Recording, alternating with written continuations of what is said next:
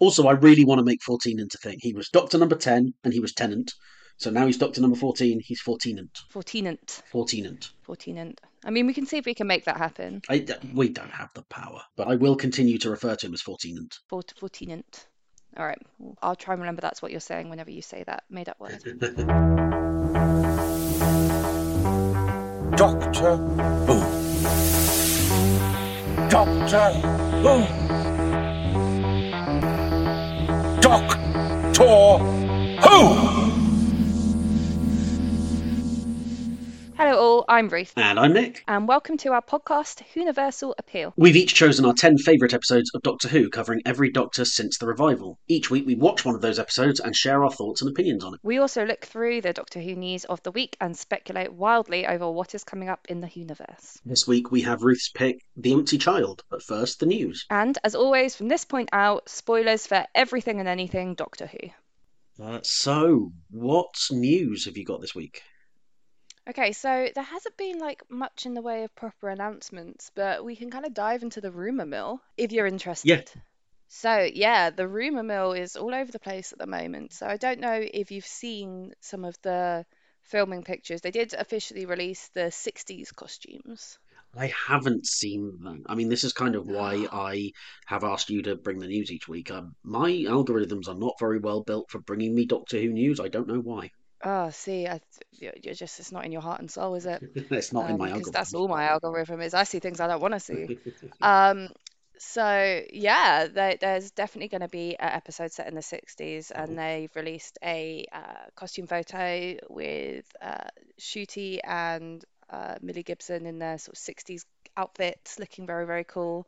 You know, the Doctor's got a whole new outfit and a little bit of a throw going on. I'm loving it. I can really imagine those two pulling off the 60s brilliantly as well. I think, you know, Millie in like 60s bob and miniskirt, eh, she's just going to look so cool. And is there a period that Ncuti doesn't look cool? I don't think so. We're, we're yet to find it.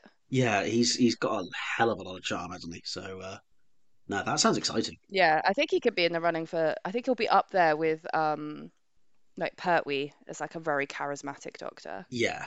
I think he's gonna be suave. That's what I'm, that's the vibe I'm getting. I mean, we we we haven't seen him at all yet, but we're so we're taking big assumptions here. This is the speculating wildly bit. I've seen him in other things, and he just himself is effortlessly smooth. He's like, I, I, I want to just follow him around. I just kind of, you know, that, that feeling that you get with like kids at school where they Yeah. are the place to be. I, I just like to be in his orbit. what you wanted for the doctor. So, well casting. Yeah. So, 60s. Yeah, so um, Swinging Sixties, it seems. This also appears to be the episode that has Jinkx Monsoon in. So the photo they've released of Jinkx, uh, she's wearing a sort of piano themed outfit, which gives it a strong suggestion there's going to be a musical link. And uh, one of the shots that they've been seen filming appeared to be the uh, most famous zebra crossing in London. Okay. Abbey Road. It looks like it's going to be Abbey Road, and some of the other filming locations on the inside look like Abbey Road Studios. One of the tidbits that Russell T Davies released for this episode is that it contains the word Liverpool. Okay. So I'm thinking Beatles. That's definitely the way it's pointing. Will um, Ruby Sunday be looking to go and see the, the the Beatles, and they get sort of pulled off, distracted by something, and never actually catch up with the Beatles? But it's definitely a Beatles suggestion, isn't it? There's definitely that's where they're pointing it.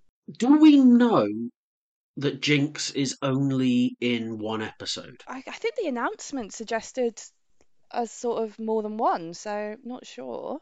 Definitely was seen on set for this one. Are there any rumors about who she is or what she is? Is she some sort of sort of time hopping villain, or is she a possible kind of Jack, Captain Jack or similar? No idea. I think she's meant to be a villain. Okay. So don't know. So I'm I'm quite excited to see what they do with this. But yeah, she looks pretty cool. So I'm pretty excited. So were we thinking that it would just be the Beatles are there and the Doctor has to save them? Do we think that Russell T Davies is kind of cheesy and corny enough to be to have the Doctor have to fill in for Ringo Starr on the drums or something for the recording of Abbey Road? Potentially. I don't know. The Beatles have nearly been in Doctor Who before properly. I was going to say as actors, right? So yeah, in in the 60s, um, in the, the one of the first Doctor serials, The Chase, they were meant to be there was meant to be a scene where the TARDIS like crew were gonna go and watch a Beatles concert with the Beatles as old men.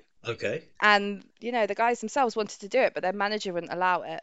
So there was a clip of them was used instead, like a Top of the Pops clip. So the Beatles have been in Doctor Who, and they have they did want to be in Doctor Who back in the day. Yeah. Yeah, I'd I'd love to see a bit of Beatles. Yeah, that is that is interesting and exciting. I did see something. I saw the um, recording blocks this week and had a slight theory out of that. So the block one, they're recording episode four and five, and it's confirmed to be written by Russell T Davies. Block 2 is the Christmas special, again confirmed to be written by Russell T Davies, and then none of the rest of the blocks have consecutive episodes because it's they do the blocks by director. So four and five share Yeah. a director. Uh, block three is one and three. Block four is two and six, and it's got here. The block five is to be announced and episode eight. Well, what we haven't got is seven in all that. so I'm assuming that's seven and eight. But if it's seven and eight, that's the end of the series. We would expect a two-parter there. Are we going to have a mid-series two-parter, four and five?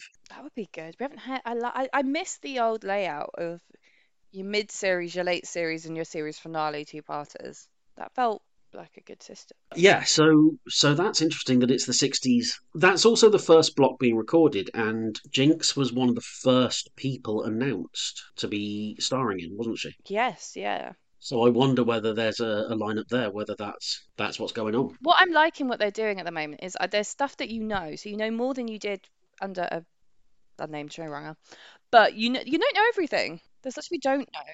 There's enough for us to be speculating, and not enough for us to get it right. What other rumours do we have? I've heard an interesting sort of. This is massive speculation. I don't know where it's from, but that River Song may well be in them, and that the argument for that is that she recognised Tennant, so she probably met Fortinant. I'd like that. That would be very neat.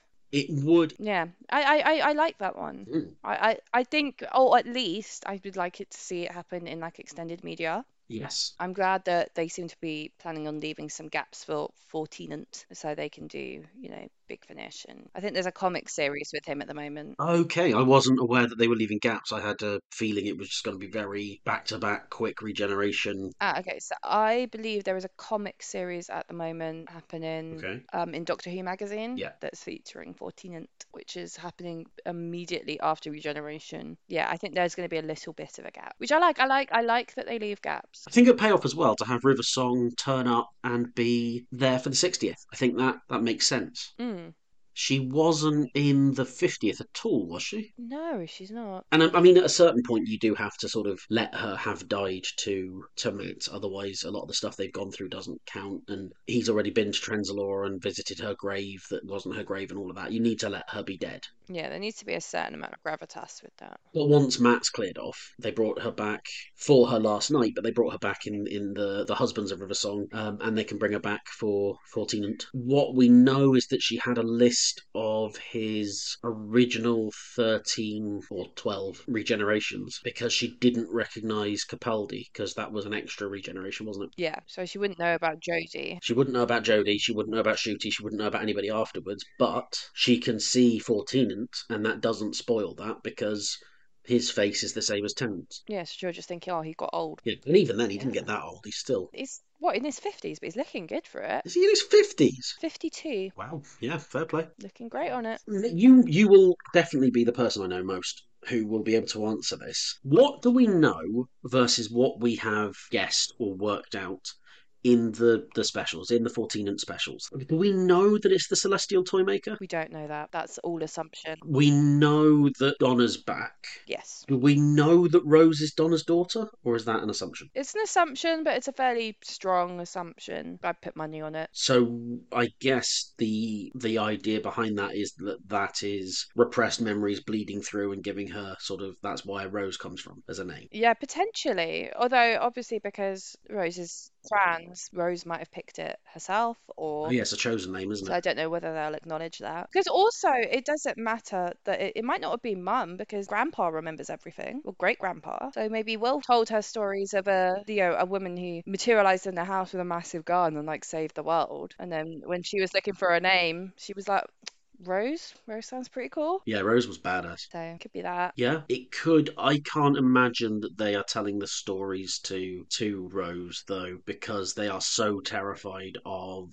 Donna remembering. Yeah. It may just be a coincidence. It could. I mean, it's an, not an uncommon name. I know more than one Rose. So What else do we know versus what is assumed? We know now that the Christmas special is Ncuti's first full episode, don't we? It's not that he's regenerating at the end of it. We know he's in charge for that whole I believe. I believe that's confirmed. And so there are are there three specials and the Three Christmas special? specials and Christmas. Because when it was first announced, I remember thinking that there were two and the Christmas, that there were three total. No, it's three specials then Christmas. Do we know that NPH is the bad guy for all three specials? No, he's only really confirmed for special three. Three, okay. So special one appears to be Beep the Meep. Right. Special two, we know almost nothing about. I think they've actually said that they haven't even shown any footage of it yet. I read somewhere that Russell Davies is, has a sort of a, a dream or a fantasy of getting to the episode without having released anything. So we know nothing about that. And then special three is Neil Patrick Harris. Interesting.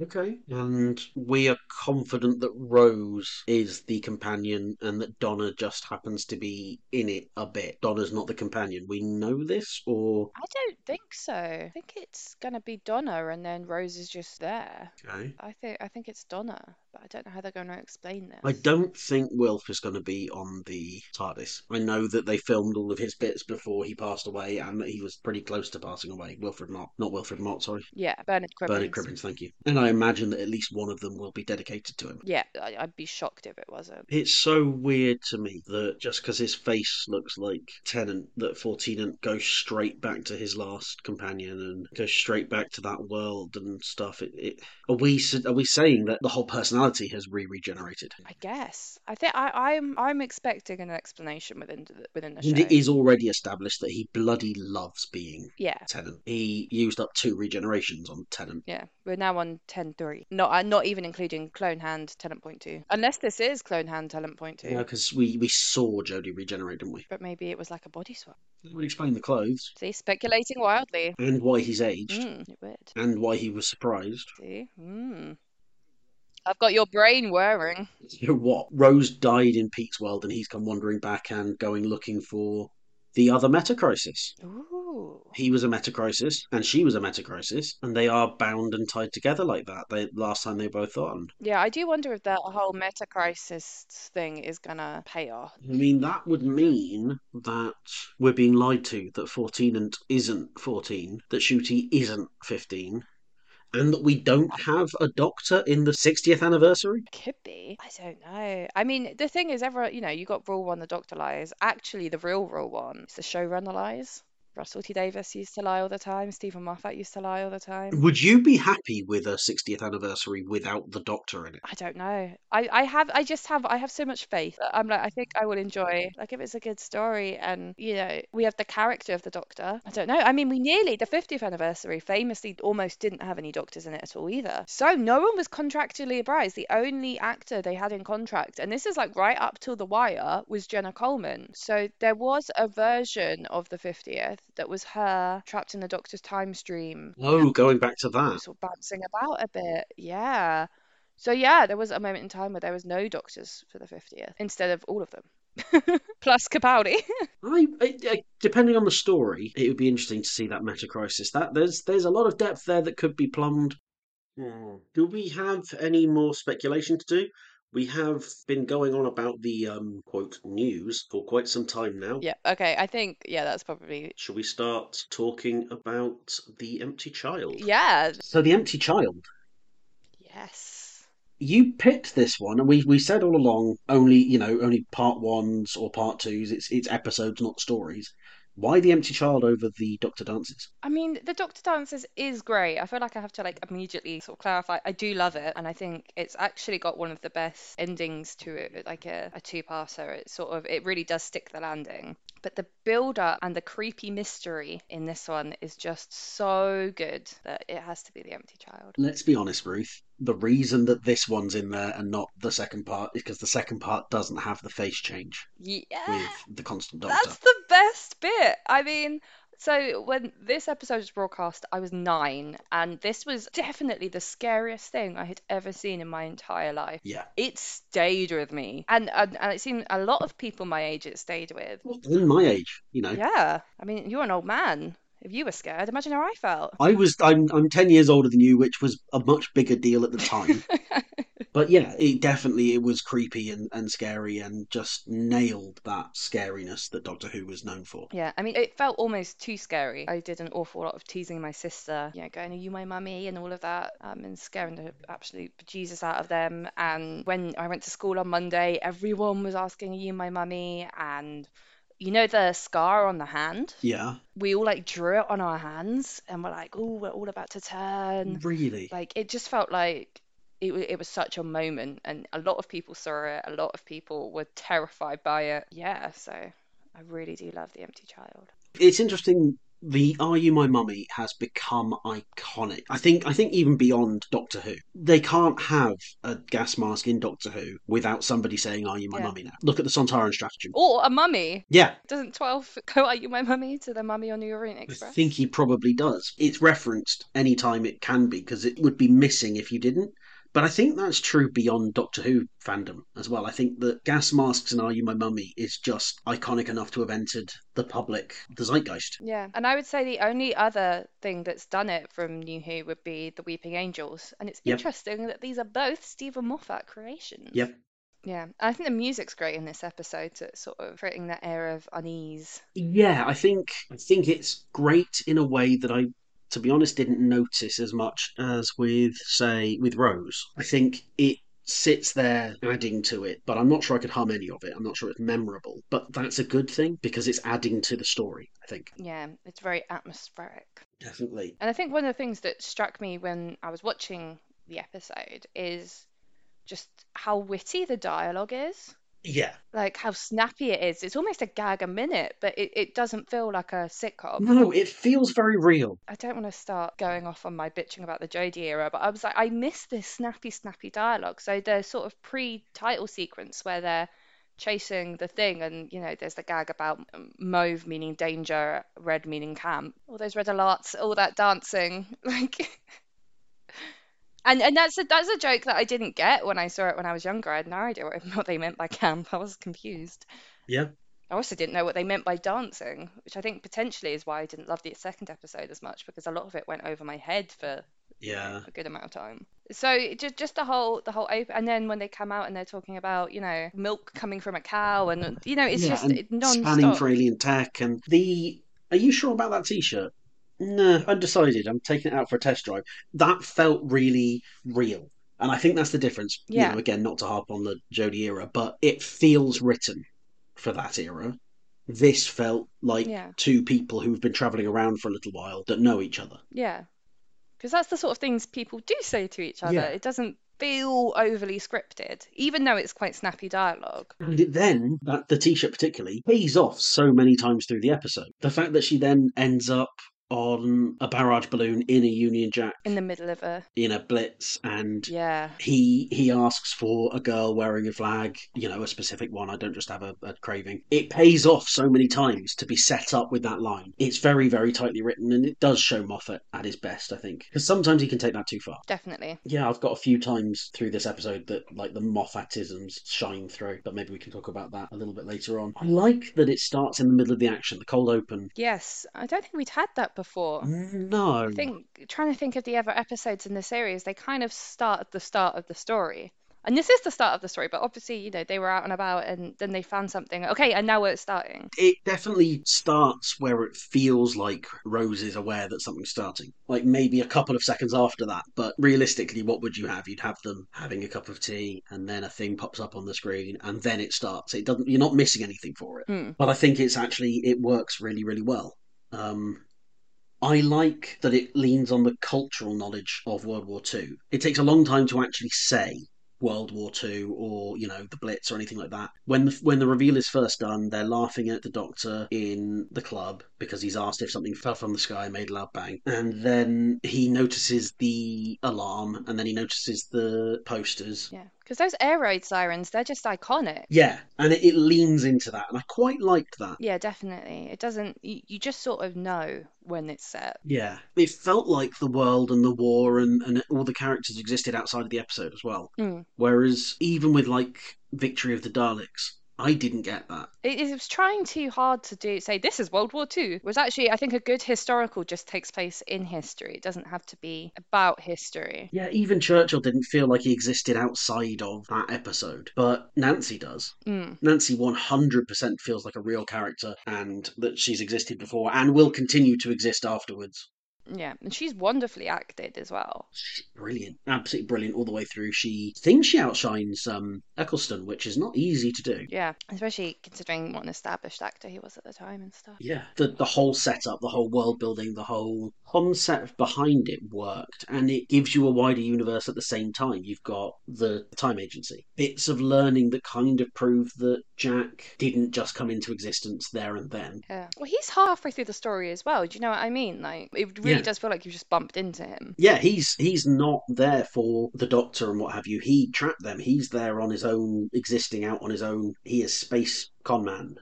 Eventually, I also I love that Jack is all sci-fi and sort of futuristic and scanning for alien tech and invisible spaceship, and the Doctor is BBC, not sci-fi, and that there's lampshade hung on it and stuff. And I wonder if that's why Jack is American as well. Yeah, it definitely adds to the pizzazz and the, ooh, I'm going to scan for alien tech. Yeah, Yeah. yeah, it's, it's American sci-fi versus British sci-fi, and British sci-fi realistically is just Doctor Who. Well, yeah. I mean, should we talk a bit about Jack?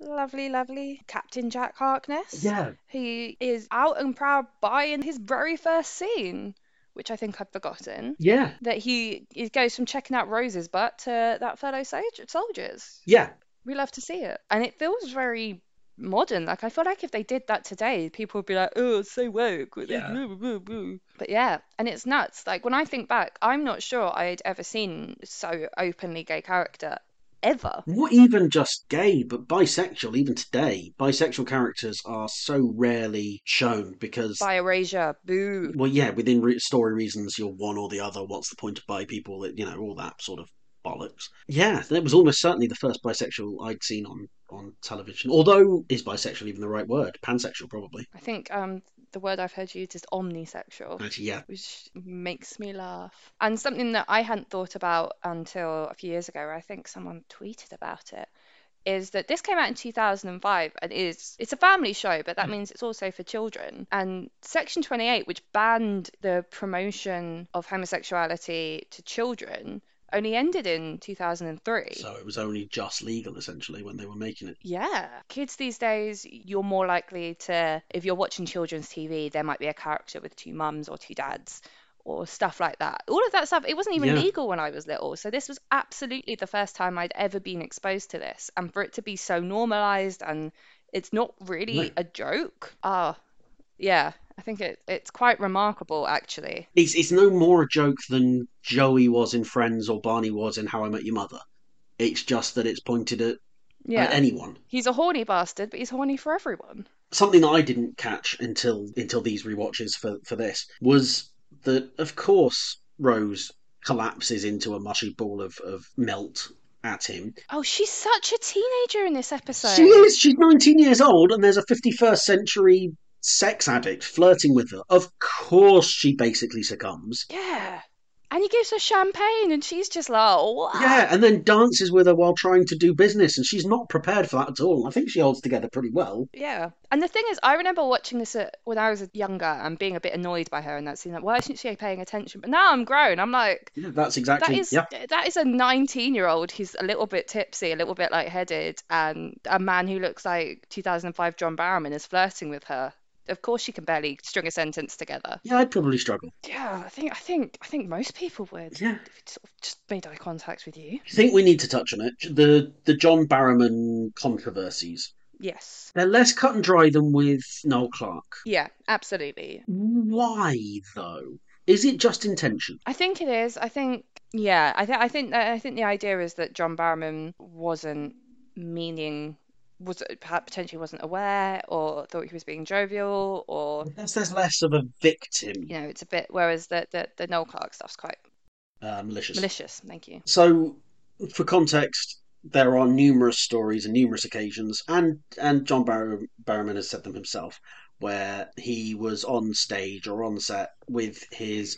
How did Freya? I am I. Uh, Oh, Freema Agyeman. Freema Agyeman, thank you. She she I think she described it as his chap out. Yes. Well, you know, it's a bit strange to me. Not strange that it's um there's been any controversy about it, but strange that it came out so much later because it, it wasn't a secret. People were making. I remember watching behind the scenes footage as a child, and people were talking about this. Yeah. It's referenced all that. It was like a known thing that he did, and he was asked to stop, and he didn't. And I think he's doubled down a little bit on it, which I think is also part of the problem that he's potentially gone a bit defensive. I read the statement, and he says it wouldn't be acceptable now, but it was acceptable then. Mm. or something along those lines. I'm paraphrasing. It wasn't acceptable then either, but I also think he's not wrong in that it wasn't seen or taken as sexual harassment at the time. It's not. A little bit, some of this comes about because the Noel Clarke thing came to light, and sort of as a distraction, people pointed at John Barrowman as well. Yeah, and I don't think they can be classed in the same thing because No. I think one is consider. I mean, one there was looking into potential criminal things, Yeah. and I don't think anyone who knew about the Noel Clarke stuff talked about it in a jovial way. Whereas I think there are people that thought the John Barrowman stuff was funny, which adds to the complexities. Yeah, and it was it was intended to be funny, and it was intended to make him the butt of the joke. He wasn't trying to belittle the people looking at it. He was trying to put a smile on their face. He was trying to be, oh, look at me with me wang out. Yeah, And yeah. you know, if you if you've always got your wang out, John, then it, it does it does stop being funny at some point. Yeah. Yes, look at you with your wang out. Wouldn't it be nice to see you with your wang away? It's childish and potentially not particularly sensitive to the people around you and Yeah. whether they want to see your chap. You know, your dick out and isn't it funny? I've got my dick out. God, that must still happen every week at rugby clubs up and down the country and, and that sort of thing. Yeah. I know boys at school who regularly just mooned you. Yeah. And I, I they probably still do. Yeah. Um, and it's not it's like you say, it's very, very childish, but it's not as aggressive, it's not as No. And I don't think it was intended as a power trip. I mean, you can't say for sure. no. It's kind of but I thought it was worth drawing attention to, you know, hopefully next week we won't have to talk about some sexual misconduct. Yeah, let's just not talk about Noel Clarke. Well we've already covered that. Oh, yeah, we have. Oh, yeah. Yeah, hopefully we won't have to talk about some new sexual misconduct. no more. Oh, what if it turns out that Um, that the Welsh woman did some terrible, terrible things? that would make me so sad. There's only like four people in that episode, so she'd better fucking not have. Anyway, back to the empty child. Yeah, sorry. Yeah, back to Captain Jack. Fantastic, fantastic addition to this. I think mm. I loved the that him and the Doctor were both kind of doing investigations and asking questions to find things out without revealing who they were, and sort of they were very much set up as parallels. Yeah. And I also like that it does come crumbling down as soon as he admits, you know, I, it was a con, I'm a con man, I was conning you.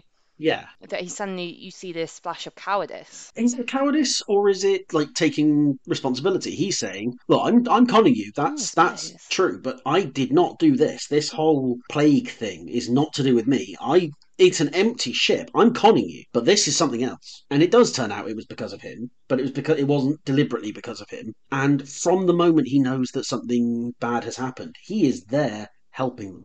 Even though his whole plan, his whole "oh, I want to sell you a, an ambulance and then blow it up" thing has gone out the window. He doesn't try to piss off or escape at any point. Yeah, I I, I like that. I like the um the flirting. Yeah. And the immaturity of the flirting as well. Because Jack is being a grown up and Yes. Rose is barely listening. Yeah, she's all pretty man is dancing. It's good. And I, I do like the moments where it reminds you that Rose is so. Because she's so young. She is, but she's quite mature with it though. I like like the she is paying attention Yeah. to the extent that she says you used to be part of the time agency, but now you're some sort of freelancer. I've checked. He doesn't say he used to be part of that. That is a clever piece of writing by Moffat to drop some exposition in there that doesn't sound like exposition because it's supposedly repeating what you've just said. It's a clever trick. That is clever. But he doesn't say that. He might imply it, and you know, you can believe she's got that. Very interesting. It's nice to know that um, Star Trek is no longer a, a current reference in the 51st century. Nice to know that we will allow some of our um, pop culture icons to die at some point. Even Spock. Tragic. Was that a good joke What joke? that the Doctor was called Mr. Spock? Not really. It, it was a callback. Give me some Spock, and then he was Mr. Spock. I mean, something I wondered about is, you know, I grew up in quite a heavy Star Trek family. So I knew who Spock was, but I don't know if, you know, the average nine year old would have known what they were banging on about. Nine-year-old, no, but the the zeitgeist had definitely had Mr. Spock, and maybe we're looking back on it in a you know nerd chic has has exploded and maybe even slightly past by now. Yeah. You know, we all know about Star Wars and Star Trek and, and Marvel heroes It's and not things. really counterculture anymore. Yeah, if he dropped a Hawkeye reference, no one would have known what, what he was talking about. So maybe Mr. Spock was like the only reference they could make. That's true. I suppose he is quite iconic. Oh, would you like a fun fact? Go on.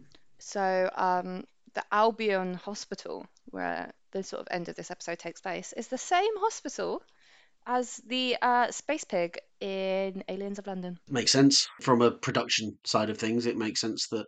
Oh, do you mean within in the story? Within, no, within the universe. Oh, Not with, yeah, within the universe, it's the same hospital. So there you go. There's a, there's a little bit, of, little bit of trivia. oh, I like that. That's a nice little tie. And that they didn't sort of say, "Hey, haven't we been here before?" No, it's like a little um Easter egg. And I used to love finding these Easter eggs. Yeah, that's awesome. I really like that. Can we talk about Richard Wilson, um, Doctor Constantine. I think we have to. He's so good in this. Fucking incredible performance. Ah, Absolutely brilliant. especially when you realize he knew he knows the whole time that he's on a ticking clock. He knows it's coming for him. Yeah, the line the, when this war started, I was a father and a grandfather. Now I am neither, but I'm still a doctor.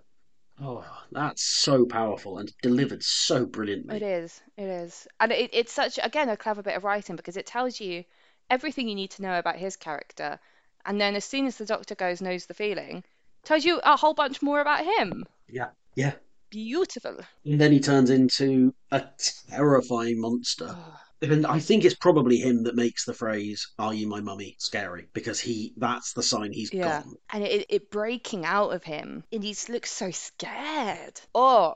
And then, what do you make of that effect? Because I feel like that's aged brilliantly, considering this is like 18 years ago. What do you know about the cracking skull sound effect? Right, so I know a little bit because when it was first broadcast, I think it had the cracking skull, and then they took it off because there was complaints or something like that. I think it was when they first cut it, it had the cracking skull, and then they took it off for the broadcast. I've definitely seen it with and without. Yes, they put it back on for a version on the DVD. I don't know if it's the version on the DVD. Yes. So I remember on the DVD, the DVD of the series was a 12, Yes. or this episode was a 12, or it was a 12 because of the crack. Yeah. Um, because I I remember this because I was nine, so I thought it was I thought it was strange that it was a 12 because I was like, this is fine. Yeah, but I hadn't connected until I read with that that his lung is collapsing, his chest is collapsing, his skull is shattering at that point. Oh yeah, because they list everything, all the ailments. So oh oh, it's horrible. Yeah, that crack would have made you realise what that transformation is. It's not just your face turning, which is kind of what it feels like, but all the injuries coming across. Gosh, yeah, and it's body horror. I love that. yeah, yeah, body horror and just everybody that that fell for it. I think they didn't lean very hard into the physical injuries as plague idea, No, which could have been equally scary in a very different way. And I think it's a story they could, you know, an idea they could definitely go back to and do one of those doctor like somebody says physical injuries as plague and have the doctor going, you know, this feels very familiar Mm. and gets on with it because that physical injury as plague is also a really scary idea even when you take out the mind control and the you know the child jamie as we learn yeah just just absolutely terrifying and iconic yeah, So, looking at my notes here, I have a list of Moffatisms that I sort of spotted through this. Now, that's not just comments that are like Moffat phrases, but things that Moffat likes to do, and I want to see whether you think that they are Moffaty or Doctor Who. Okay. So you've got the, the ringing phone. I think he might be the only guy that actually has that phone ringing as a writer. Oh yeah. Fair point well made, because it does.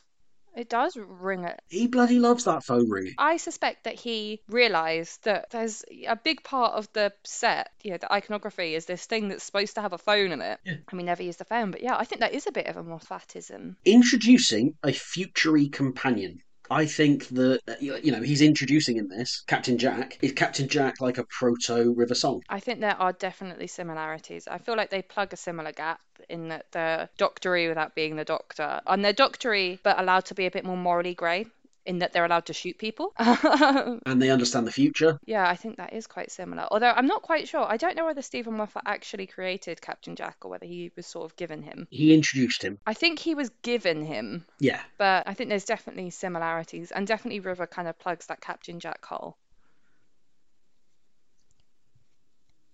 Having somebody refer to an actual doctor as the doctor. Oh yeah, he loves that's a Moffatism. He's you know, Yeah. He also had Rose say, Doctor, Doctor Who. yep, he loves people saying that. doesn't make sense? No, but you would actually say Doctor What? Yep. But yeah, that's a very that's a Moffatism if it ever seen one. Yeah, because that's what you'd actually say, Doctor Doctor What?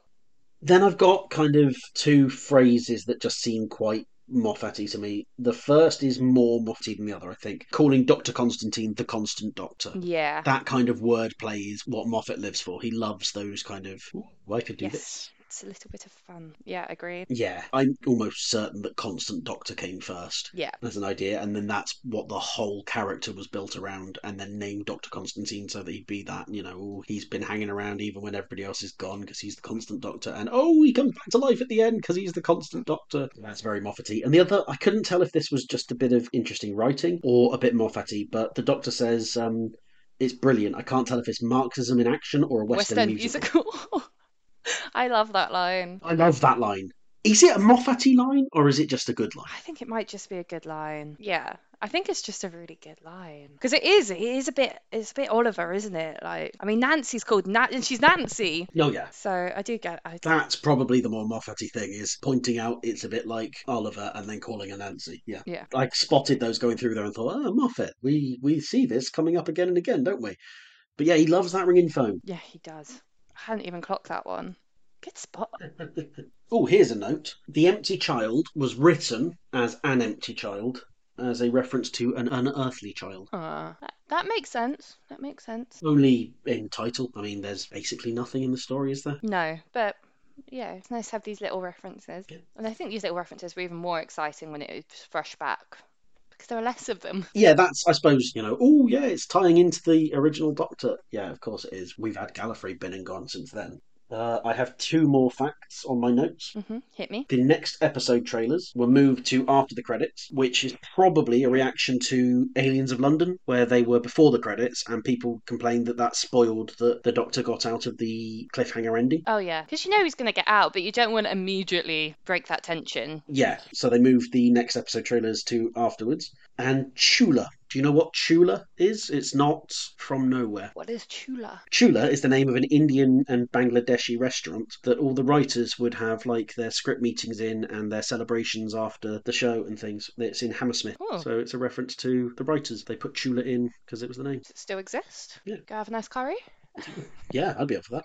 Uh, but yeah, I think I think this was a, a great episode. I really, yeah, iconic. Yes, It feels like we haven't said as much, but properly iconic. it is completely iconic. I think. Yeah, I, for me, it's like a highlight of series one. and it, it goes down in you know it, it's on a lot of people's best of lists. I think that build up is is incredible and and fantastic. I love watching the Doctor solving a mystery. That is something that faded during Matt Smith's tenure. He started off solving mysteries and ended up figuring it all out in the last 10 minutes. I think it's great to see that. I think the, the transformation and the Are You My Mummy like fear is is iconic in there. The only thing I'm disappointed we didn't get to talk about because it was in the other one is the line when Dr. Constantine comes back and um, he is approached by the old lady who says, I when I came to you I only had one leg and now it's grown back. His response is, Well, there is a war on. Is it Is it possible, you miscounted? And it's brilliant, and it is just it's it's Richard Wilson is a gem.